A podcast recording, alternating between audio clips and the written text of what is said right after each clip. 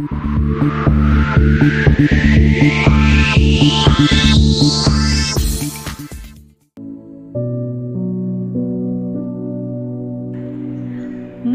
मनापासून ऐकणाऱ्या माझ्या श्रोत्यांनो माझा सप्रेम नमस्कार.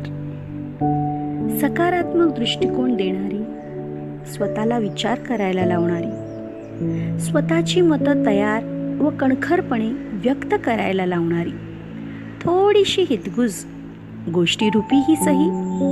तर ऐकत रहा मृणकही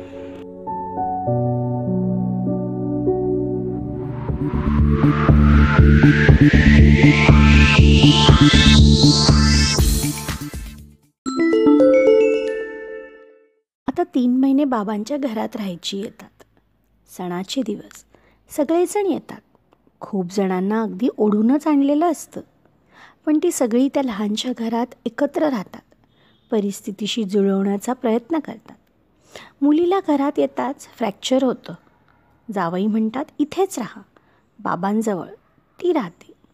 मोठ्या सुनीला हा प्लॅन वाटतो. इस्टेटीची इच्छा नाही तर कशाला राहायचं? असं तिला वाटतं. पण थोड्याच दिवसात तिचं बी पी शूट होतं. व तिलाही पूर्ण विश्रांती सांगितली जाते. सगळ्यांच्या मदतीने राहिलेलं बरं. असं म्हणून मोठा मुलगा आज पहिल्यांदाच तिला न जुमानता तिथे तिला राहायला लाग सांगतो. तीही तयार होते. तिला नकळत जाणवू लागतं. माझं पी तर काही मी मुद्दामून शूट नाही केलं.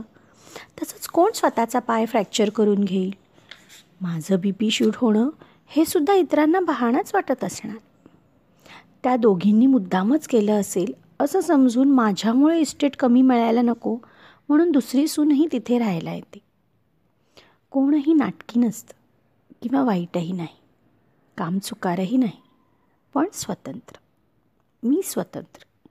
मला जबाबदारी नको.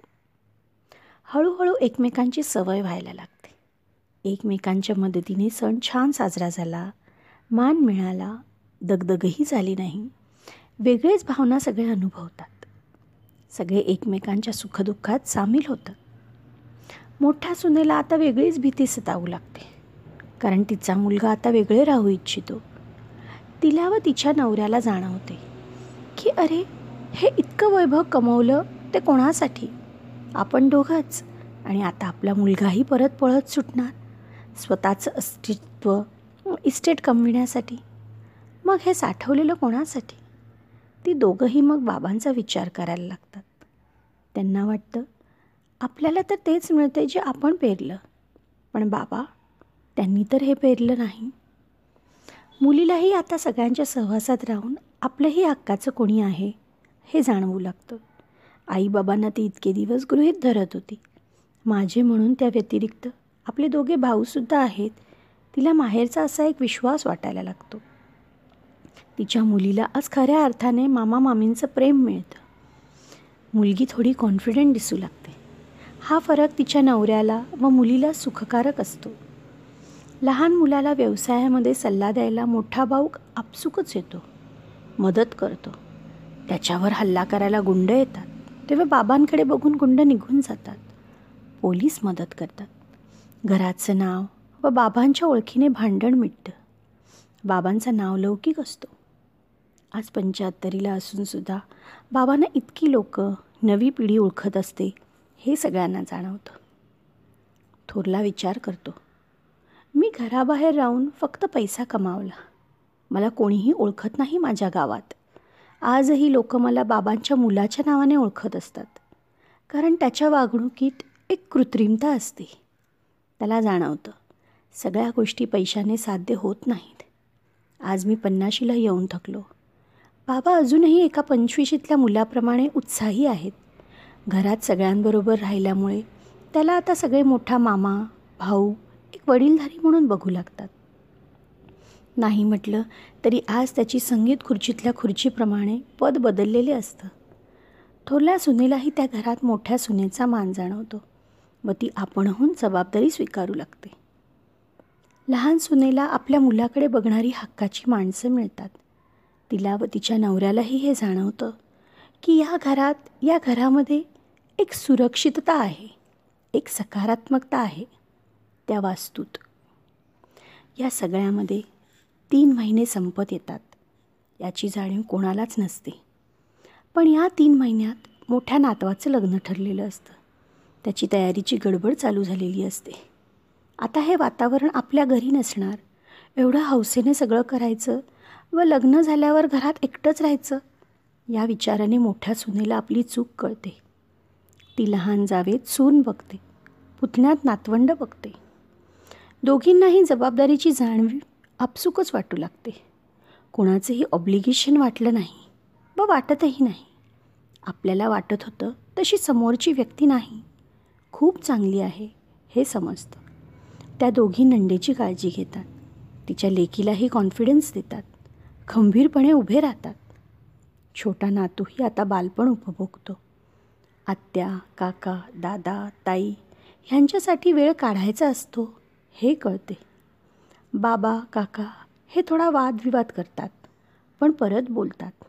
हे पाहतो. मलाही भाऊ किंवा बहीण हवं याचा हट्ट धरतो. हळूहळू ते घर आयुष्य जगू लागतं. बाबांची दोन्ही मुलं स्वतःच्या कार्यातून समाजासाठी काहीतरी मनस्वीरित्या केलं पाहिजे. आपण समाजाचं देणं लागतो. हे शिकतात. व आपल्या घराचा इतिहासही विसरायला नको असतो. हे समजतात. कारण आता लहान नातवाच्या अभ्यासात धडा असतो तो त्याच्या पणजोबांचा. नातीच्या पी एच डीच्या कॉन्व्होकेशन सेरेमनीला आमंत्रण असतं आजोबांना मुख्य अतिथी म्हणून. बाबा मुलांना शिकवतात. किती साठवायचं? सायन्सचा लॉच असतो.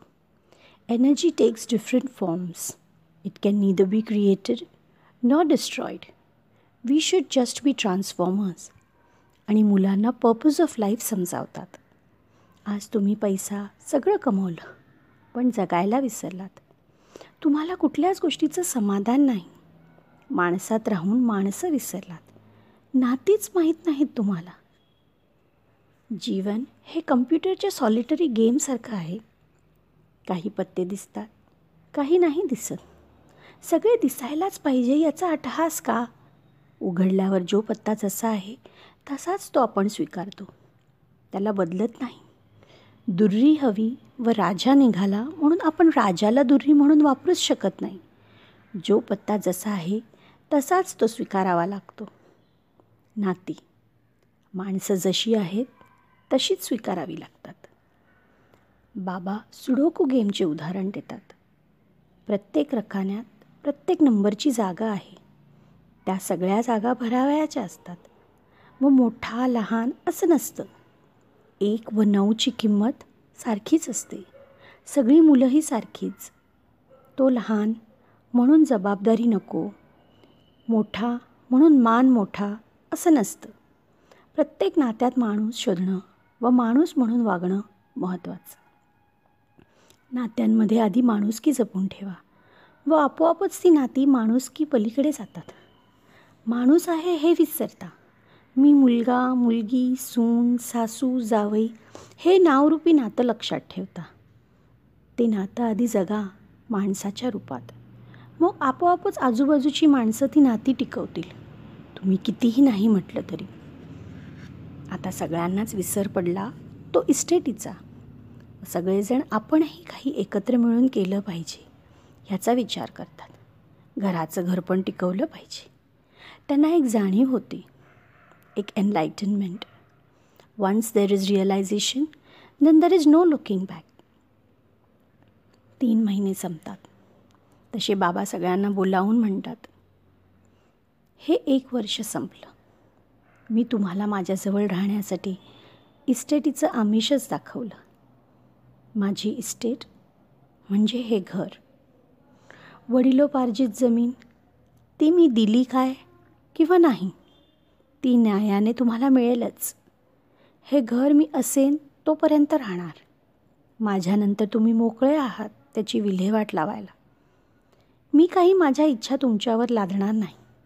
माझ्यानंतर असे करा तसं करा असे राहा असं काहीच सांगणार नाही. मी माझ्या वडिलांचा वारसा टिकवायला बांधील होतो. ती बांधील की माझी स्वतःची होती. पण मनापासून तो वारसा मी जतन केला. त्यांच्यानंतरही मी टिकवला नसता तरी कोणी विचारणारं नव्हतं. मला तो सर्वस्वी माझा प्रश्न होता. मला ती माझी जबाबदारी वाटत होती. मी व तुमच्या आईने ती जबाबदारी फार छान निभावली. ह्याचं प्रमाण मी तिला देतो. व तिनेही ते मला वारंवार दिले. मला कोणाचीही प्रशंसा नको आहे. माझ्या बायकोला मी कळालो. माझ्या मुलांना लेकीला नातवंडांना माझा उपयोग झाला. हे महत्त्वाचे. माझ्या हयातीत मी असताना मी शिकवण दिली नाही समजावलं नाही असं वाटायला नको. असताना माझा उपयोग माझ्या कुटुंबाला हा व्हायलाच पाहिजे. तुम्हा स्वरां सर्वांना स्वातंत्र्य हवं होतं. ते आम्ही दोघांनीही तुम्हाला दिलं. पण तुम्ही माणूस पण विसरलात. यंत्र झालात. माझ्या मागे काय हा तुम्ही विचार करायचा.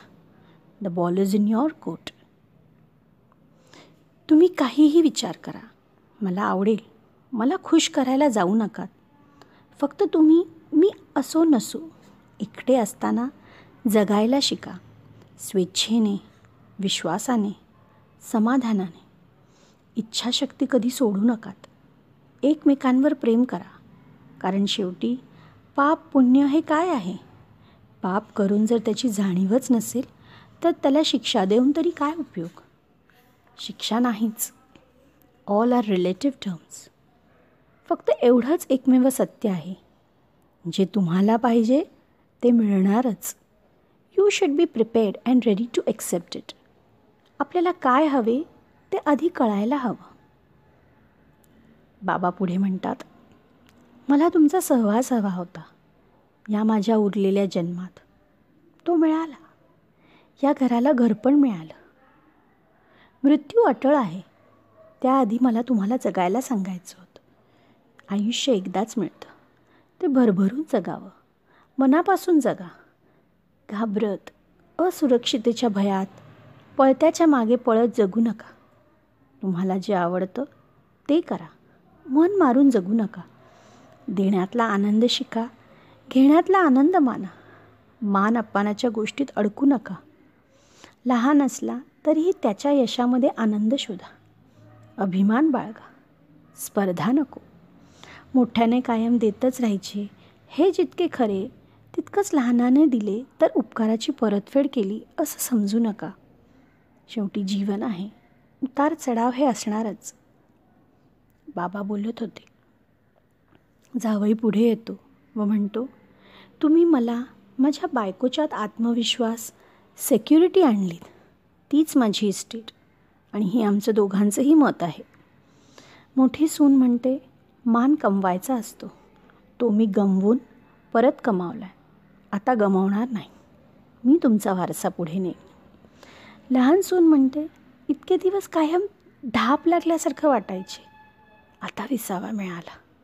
नाही गमावणार. थोरला मुलगा म्हणतो हो दररोज एक नवं ध्येय ते मिळालं तरी त्याचं समाधान नाही. परत नवं ध्येय फक्त हेच की मुलांना काही कमी पडू नये. पण आता आता तोही स्वतःचं सगळं स्वतंत्र करणार. तर हे उपभोगणार कोण? लहान मुलगा माझा कोणावर विश्वासच नव्हता. मला सगळे स्पर्धक वाटायचे. कसलाच आधार नसल्यासारखं वाटायचं. एवढे चालते बोलते ज्ञानाचे भांडार तुम्ही पण मला फक्त इगो भावाबरोबरच स्पर्धा. पण आता नाही. प्रत्येकजण असं स्वतंत्र घर करत राहिलं तर घर पण राहणारच नाही. सहवास मिळणारच नाही. थांबून कळते पण जगायला शिकलं पाहिजे. नातू जोराने विचारतो मग इथेच राहायचं ना या घरात?